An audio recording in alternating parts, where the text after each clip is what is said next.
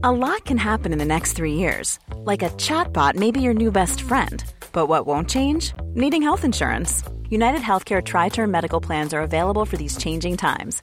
Underwritten by Golden Rule Insurance Company, they offer budget friendly, flexible coverage for people who are in between jobs or missed open enrollment. The plans last nearly three years in some states, with access to a nationwide network of doctors and hospitals. So, for whatever tomorrow brings, United Healthcare Tri Term Medical Plans may be for you. Learn more at uh1.com. Quality sleep is essential. That's why the Sleep Number Smart Bed is designed for your ever evolving sleep needs. Need a bed that's firmer or softer on either side? Helps you sleep at a comfortable temperature? Sleep Number Smart Beds let you individualize your comfort so you sleep better together. JD Power ranks Sleep Number number 1 in customer satisfaction with mattresses purchased in-store. And now, save 50% on the Sleep Number limited edition Smart Bed for a limited time. For JD Power 2023 award information, visit jdpower.com/awards. Only at a Sleep Number store or sleepnumber.com.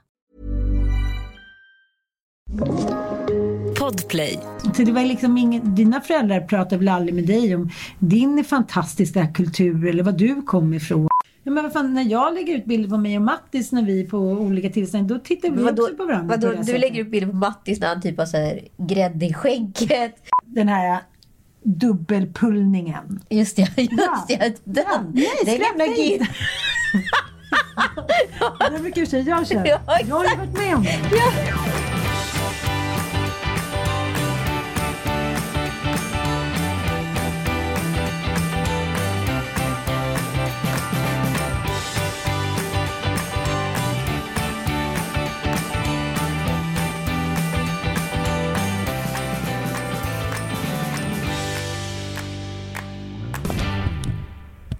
Hej och välkomna till Lille Lördag. En eh, ganska, ska jag säga, så här, emotionell morgon i alla fall för mig.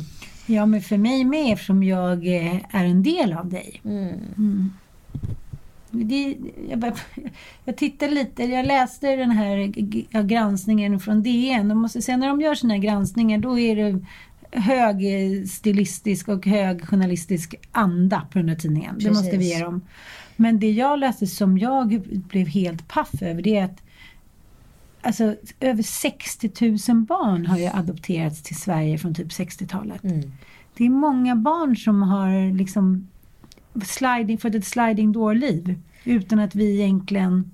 Det har inte varit många röster som har höjts mot det här. Nej, alltså om man säger så att Estonia det dog, man ska inte liksom jämställa saker men Estonia var liksom 900 människor som omkom ungefär.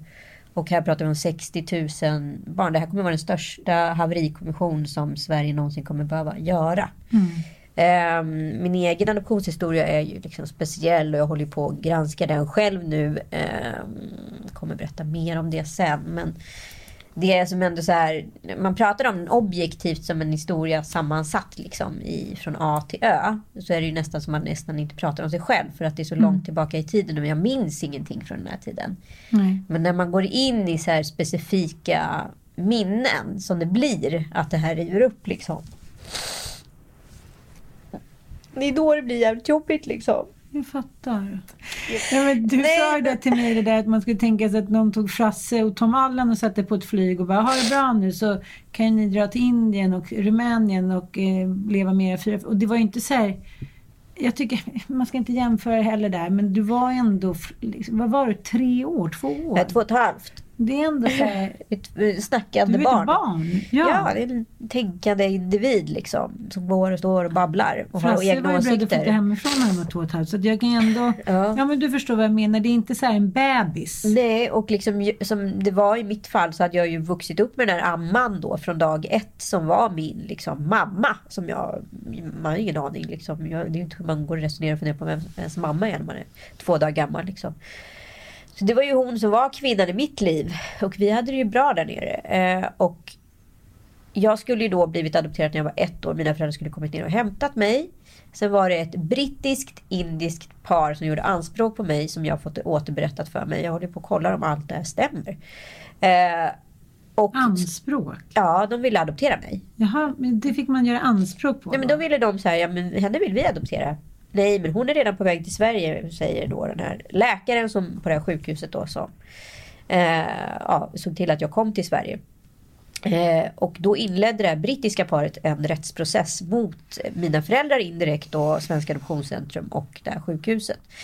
Och som jag förstår det då, när mina föräldrars visum ströps så de fick aldrig komma till Indien på grund av den här rättegången. En vecka innan de skulle komma ner och hämta mig. Så, och den här rättegången pågick då i ett och ett halvt år. Och jag antar att det var då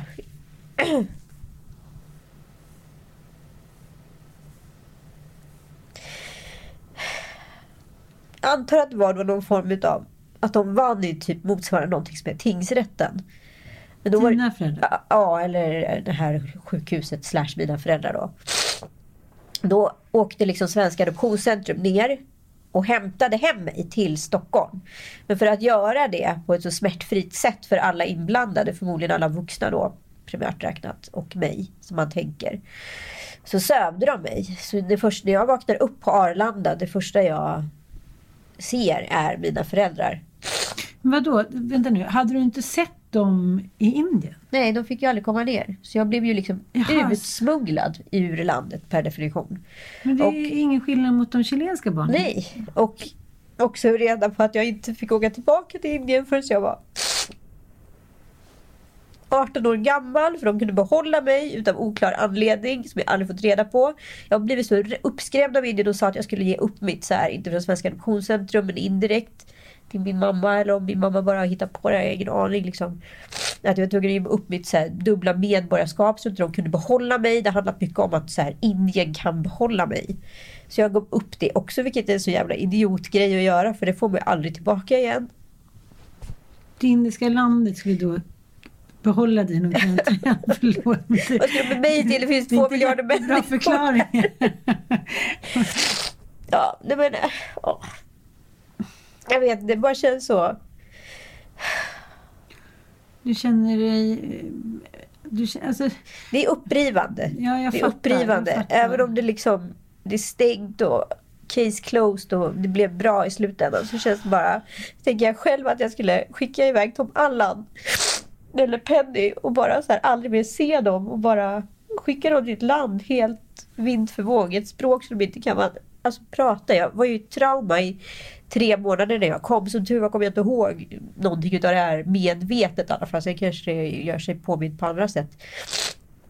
Men liksom, jag sov ju inte på tre månader för jag var så rädd att bli bortförd på natten. Liksom.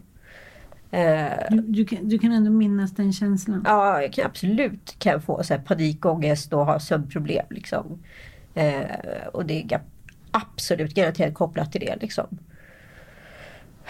Alltså det är så liksom mycket, det är så mycket som är avklarat och uppklarat men inte liksom Ingen vuxen som har bett om ursäkt eller förklarat för mig varför eller sådana saker. Liksom. Man skulle så gärna vilja... Jag har ju fått liksom, ta hand om mig själv och de här känslorna hela livet. Det är aldrig någon som har förklarat eller förstått. Och till och med så det såg ut som på 60-talet eller 70-talet när jag var liten och kom. Då kom ju liksom SOS hem till oss och kollade så att jag hade anpassat mig till Sverige istället för att ens kolla ens föräldrar och de så här tog hand om en bra. Alltså, mm. Det var ju så snedvridet och bakvänt. Liksom.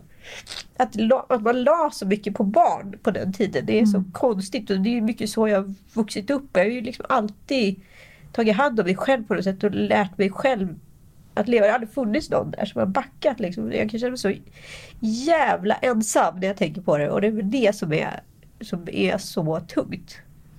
Men känner du också att om, om du kan se med en röd tråd i ditt liv så beror det här mycket på obearbetade känslor, att du inte har fått någon backning. Och då på det sättet känner sig jag får klara mig själv. Ja, hundra procent.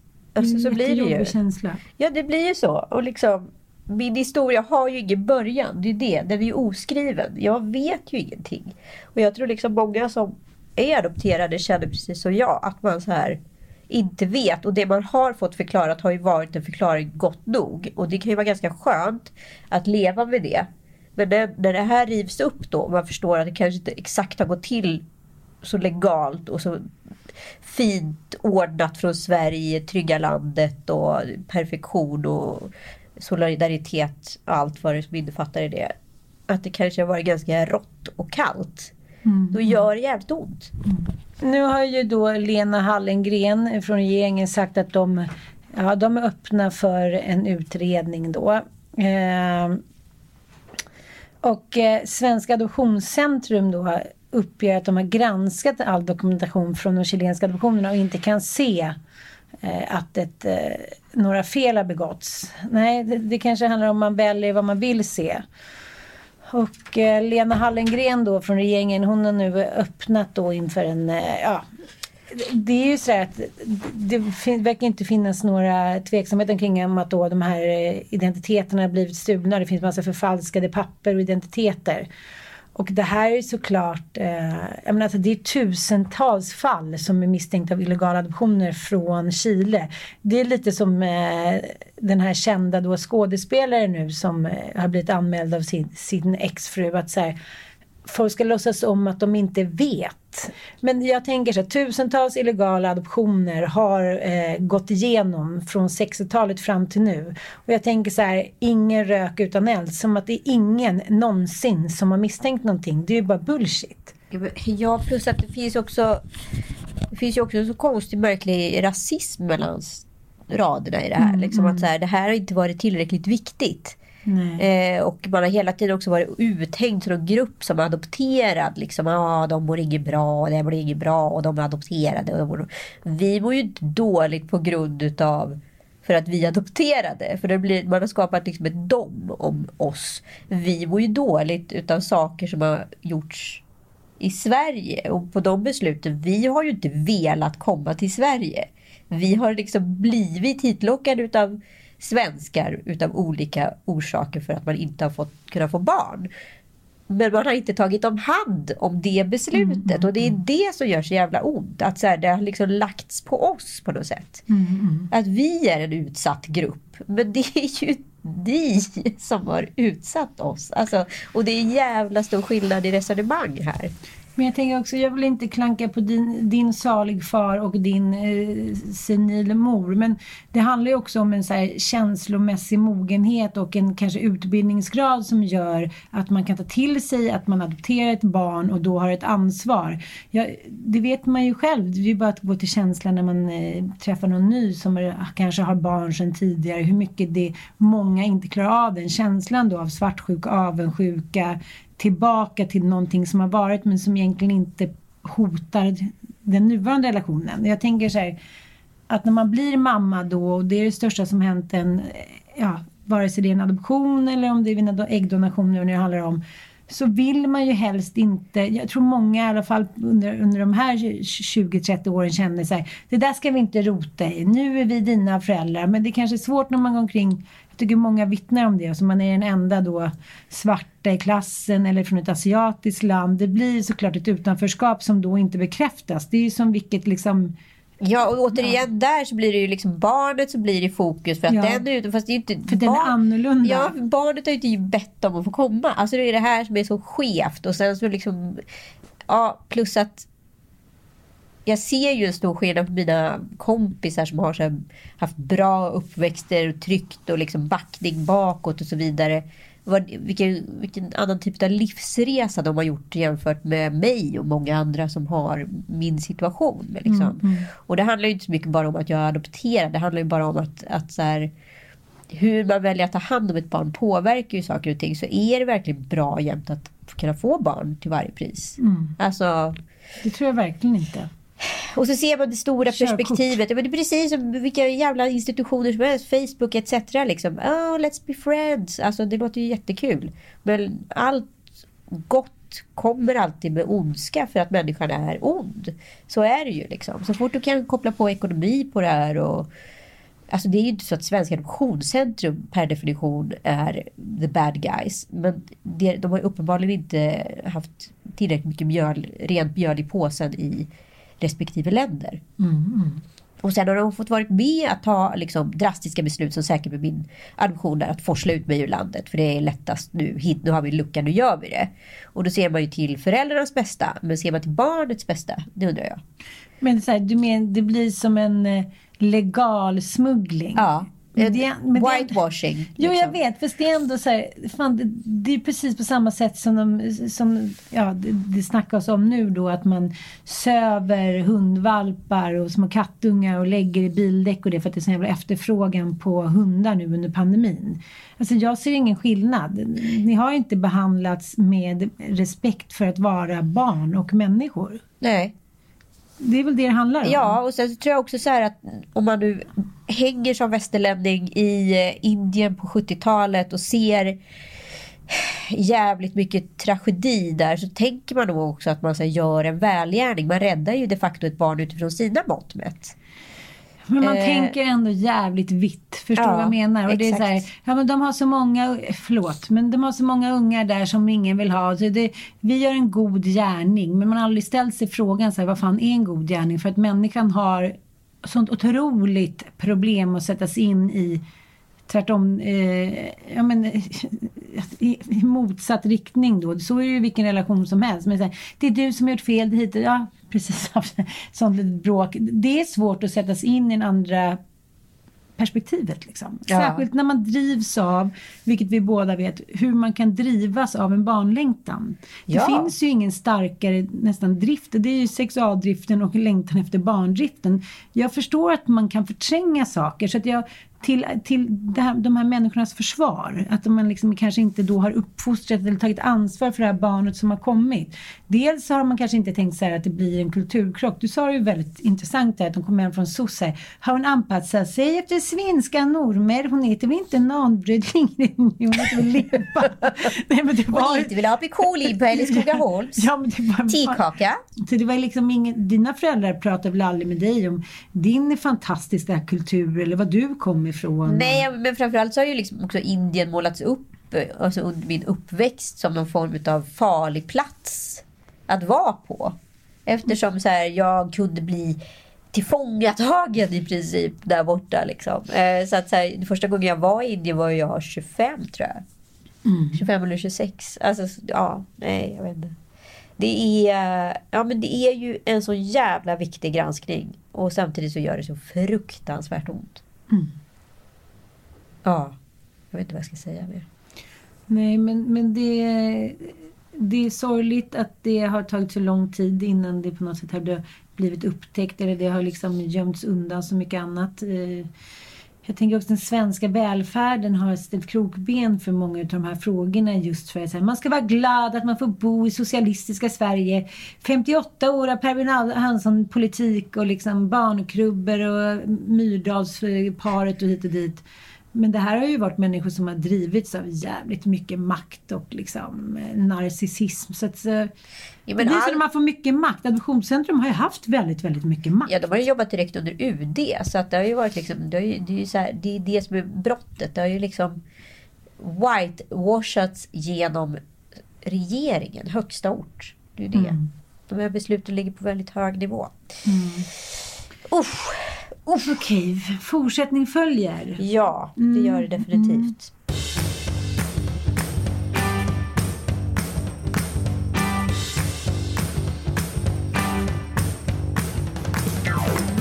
Men nu när vi ändå är inne lite på eh, ens föräldrars beteende. Ja, Så var det så, ja, det är ofta sådär att man två själar, en tanke och så tänker någon annan av ens vänner eller lyssnare så här, samtidigt. Men det var så roligt för jag skulle ta upp en fråga som jag fick av en eh, lyssnare. Hon har liksom DMat flera gånger och sen så kom du in på det här spåret. Så du, du kan väl börja så ska jag ta upp det här. Då. Jo, men jag tänkte på det för jag pratade med en kompis som håller på separerar eh, mått så otroligt dåligt över den här separationen. Från hon var så här, jag kom från ett kärnfamiljshem och vi, mina föräldrar har alltid varit så lyckliga och, och allt har varit så bra. Och, och sen så börjar man förstå liksom i den här separationen att allt kanske inte varit exakt hela tiden som hon har fått det utmålat för sig. Jag tänker verkligen på min egen uppväxt. att så här, Mamma berättade någon gång när jag separerade från min första kille som jag hade varit ihop med jättelänge.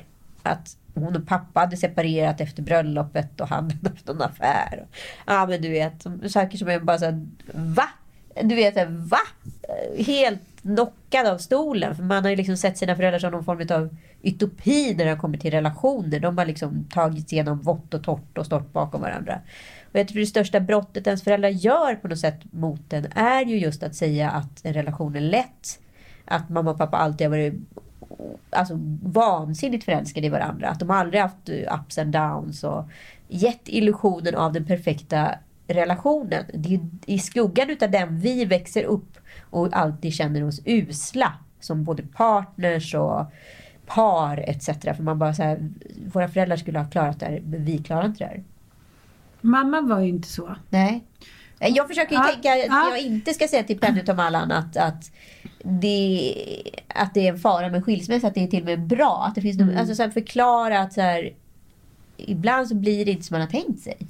Nej men den där tampas jag ju fortfarande med. Det är ju fortfarande, även fast killarna är 14, 16, 18, mina stora killar, så kommer det ibland anklagelser. Varför höll ni inte ihop och det skulle varit bättre? Och jag vill inte dra några paralleller till adoptionsfrågan men det är väldigt svårt att så här, säga emot att de skulle haft det bättre i, en, i vår ursprungsfamilj. Det, det hade de, och det är som barn är, man kan ju ta mycket innan man säger så här, det är nog bra min mamma och pappa skiljer sig. Det är vissa kompisar som säger så här, det var så skönt nu när de separerade. Jag bara, va? För tanken på att mina föräldrar skulle separera, även fast det inte heller utåt sett alltid var frid och fröjd, utan ja, det var ju liksom lite dyst då och då, så var det ändå så här, hellre dödens död än Ja. att de skulle separera. Och mamma sa ju alltid, jag kämpade väldigt mycket när, när ni var små. Hon ser inte så jätteglad ut på bilderna liksom. Nej. Ja, men, eh, Ja, men min mamma som sa att hon tappade aptiten under 70-talet. Man bara, ursäkta du var superanorektisk och var djupt deprimerad för att du var barnlös. Och pappa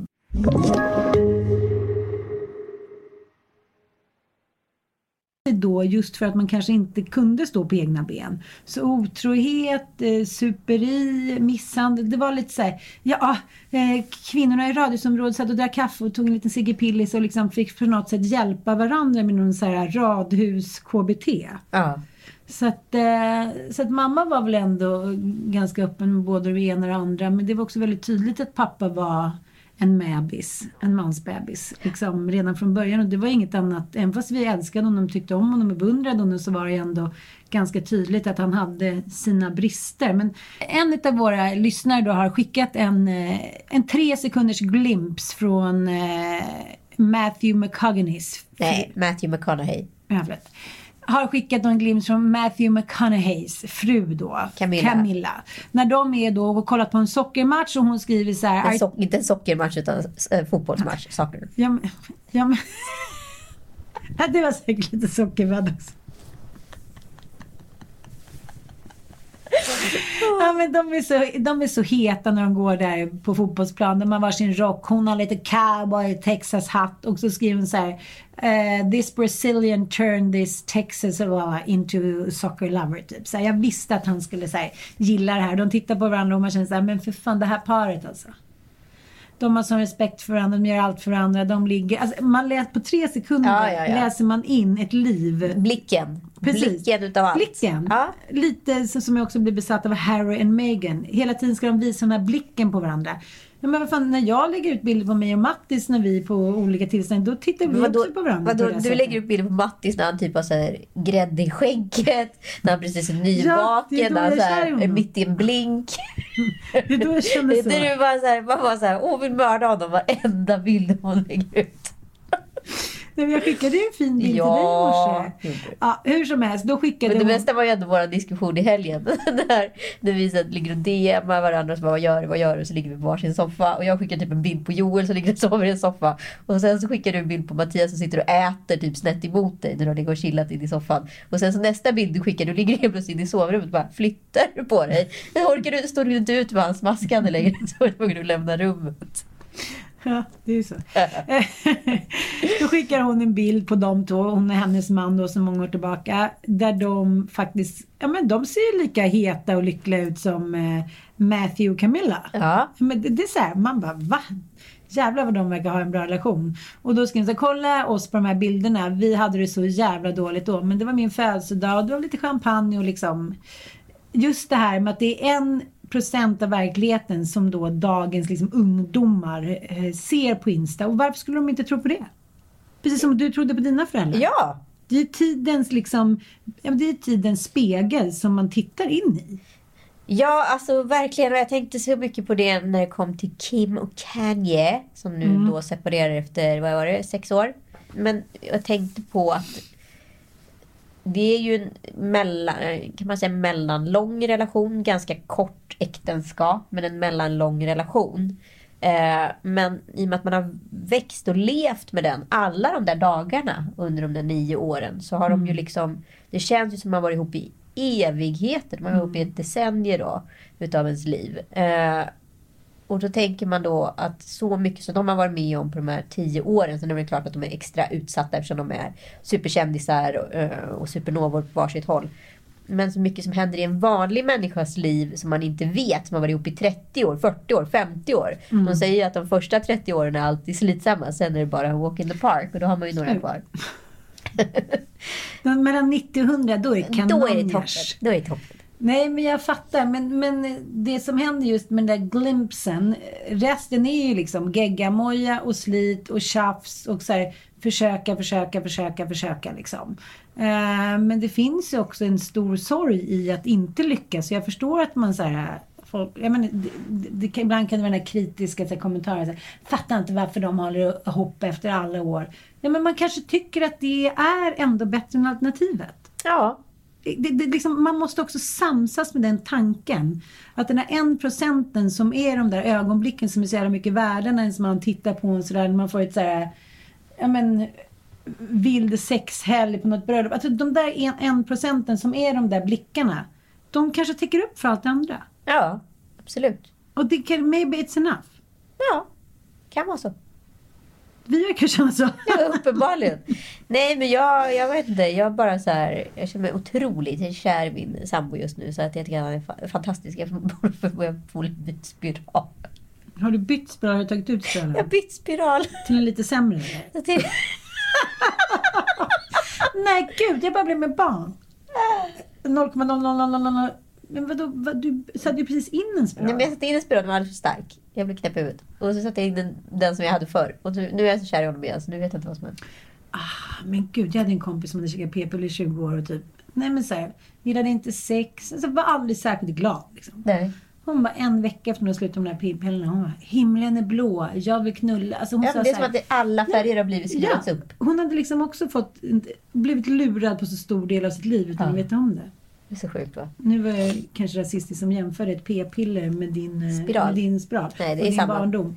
Men... Eh, Din skada.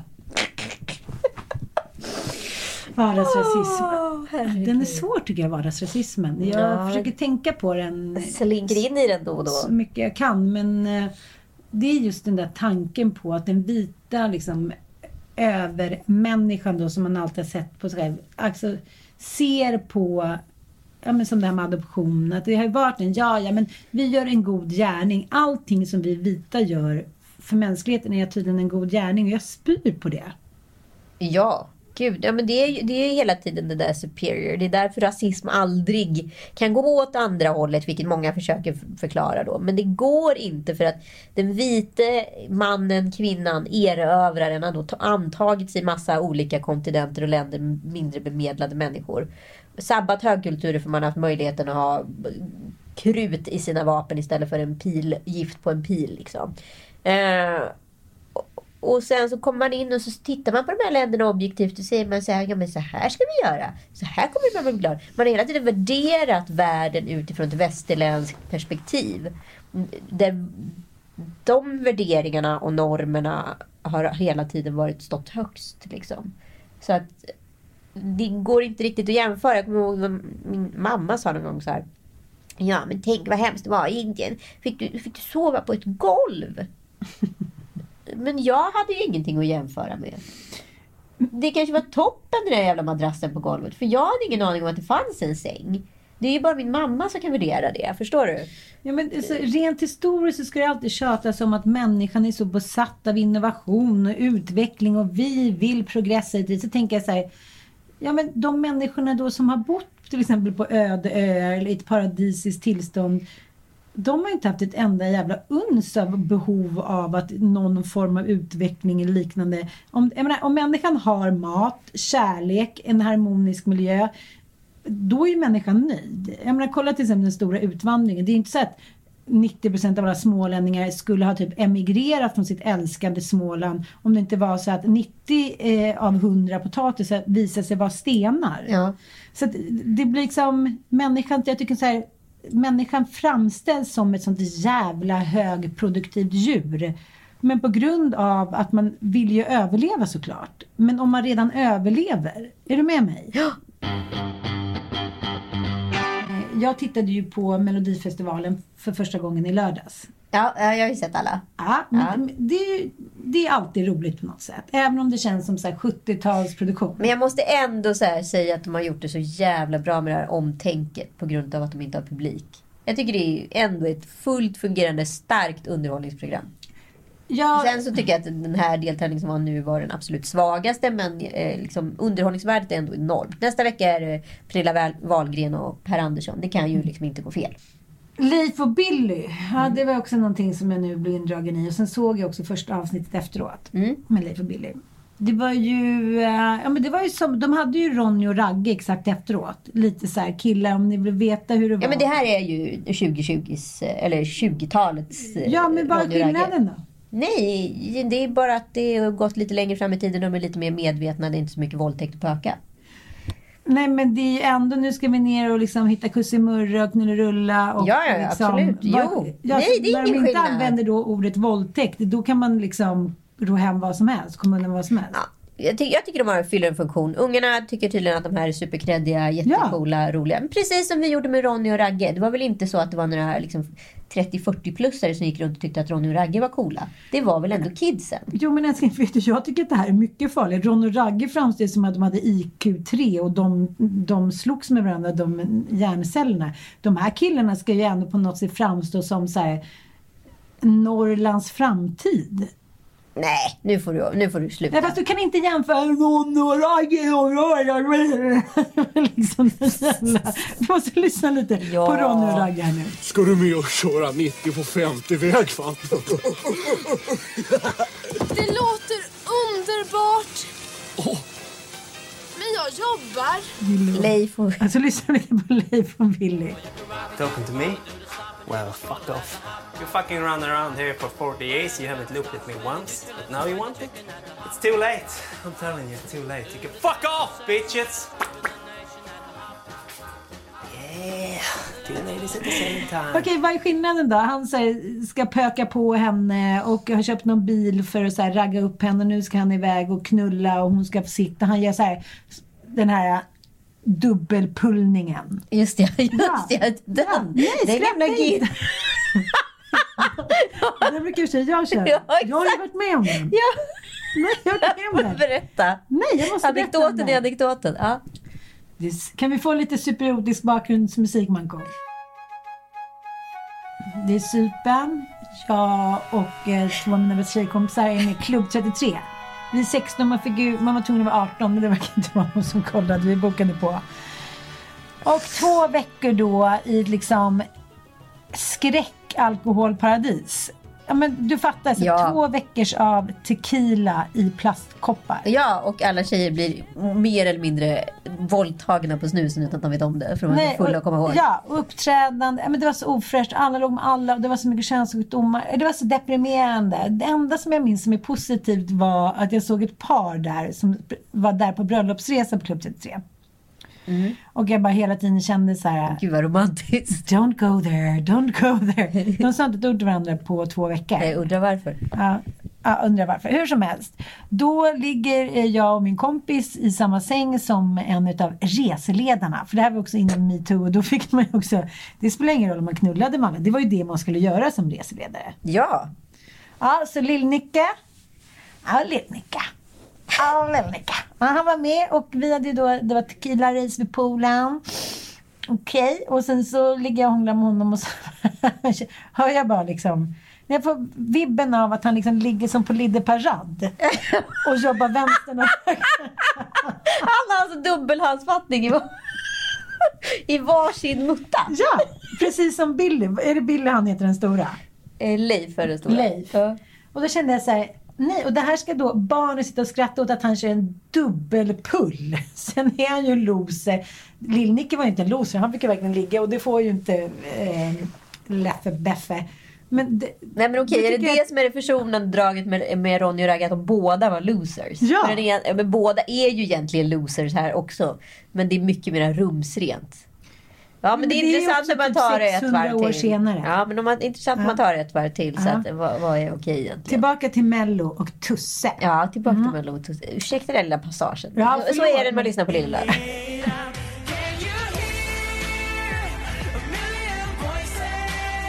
Det slog mig som en, en stor eh, kaka- katapomb i, i skallen att svenska artister är såna jävla liksom, barn av sin drillade tid. De skulle ju läsa då i, i boken I livet om sig Men själva. hur tråkigt var det greppet? Nej, men alltså, det var, dels var det tråkigaste greppet som någon, någon, att, att det ens fick komma från manusidé-stadiet. Plus att alla var ju födda också så här 2002. Ja. Nej men förstår du? Och sen så kommer då Tusse och eh, är lite jävla tacksam. Jag tror att det handlar om det. Jag är lite tacksam över att så här, och nu vill jag inte hamna i rasistfällan igen. Så han ska vara tacksam att han vill komma till Sverige och vara med i Melodifestivalen. Det är inte det. Han var bara så här, det här är helt fantastiskt. Jag lever min dröm. Jag trodde aldrig det. Nu kör vi. Är ni med mig? I love you. Och liksom, det gick inte att motstå. De andra blev bara så här, okej ta igen, slå igen den här boken nu, slå igen den här boken. Som att man inte har aldrig fått leta reda riktigt på sin inre kärna. Nej men precis. Man har aldrig behövt utsatt sig för någonting som är jobbigt. Och framförallt så vet man inte hur man ska göra när man, när man står där och ska utsätta sig. Hur ska det gå? Mm, tänker man tappar ansiktet. Ja, det vore ju fruktansvärt. kommer Salian och plockar upp ansiktet. Sätter på sitt eget. Nej, jag tycker att det var en eh, fantastisk uppnick och det var ju väldigt snyggt. Eh, de hade ju satsat väldigt mycket på det visuella. Typ 10 minuters prat om varje planering inför det visuella. Mm, det har de gjort i varje. Då tog vi en stråle från solen och då såg de tuss. och så Okej. Eh, men det som jag tycker är så roligt med att hela kulturkartan har ritats om det senaste året för att de mest kreddiga artisterna som alltid tackar nej till allt från eh, frågesporter till sånt här, nu tackar jag. Och ska liksom försöka rå hem det här då. Det är ganska spännande. Ja, alltså superspännande. Mm. Jag förstod fortfarande inte det där inledningen med 1700-tals... Eh, Ja, men eh, Herman Lindqvist har lirat eh, vartannat program kan jag säga då. Som man Jaha, som man sett. okej, okej, då Så så här, i, viss- i, det verkar som att det är olika typer av eh, vad ska jag säga, regissörer slash manusförfattare till de olika deltävlingarna. För att exempelvis Oscar Sia och eh, Anis Don Demina så funkar det ju jätteroligt som mashup till deras ganska unga grepp. Men i det här Okej. som var ganska så här elderly var Mm. det inte så himla raffinerande. Men jag, jag tänkte att det skulle vara så en parafras på, vad heter det, Diggerton? Vad heter den där Netflix? Jaha, jaha, Bridgerton. Bridgerton. Jag kände bara en sån otroligt stark eufori och lycka över att vi, att det inte bara är eh, den vita överheten som längre på liksom syns i det här landet. Utan så här, de som glänser är de som faktiskt är autentiska. Mm. Jag kan inte komma fram till någonting annat. Och sen så då de som kämpar på och sliter, Lex Perelli. Precis. Nej, men jag tycker också att han, han är helt otrolig. Han är en helt otrolig historia, en otrolig energi, hans röst. Det är så mycket med honom som gör honom så genuin. Och jag kände verkligen att genuinitet betydde någonting lite extra mycket. Mm. Jag fattar, men jag tror också att människan inte riktigt vågar utmana sig själv. För att alla människor bär ju på, ursäkta klyschan, en historia. Det, alltid när man börjar liksom öppna upp lite olika luckor i människans inre så kommer det så spännande historier från alla människor. Det finns ingen människa som inte har en spännande historia att berätta. Nej, och jag förstår inte att man Berätta inte bjussar på det. Liksom. Ja. Ja. Nog om det. Tack för att ni har lyssnat. Vi hörs om en vecka. Kram. Kram.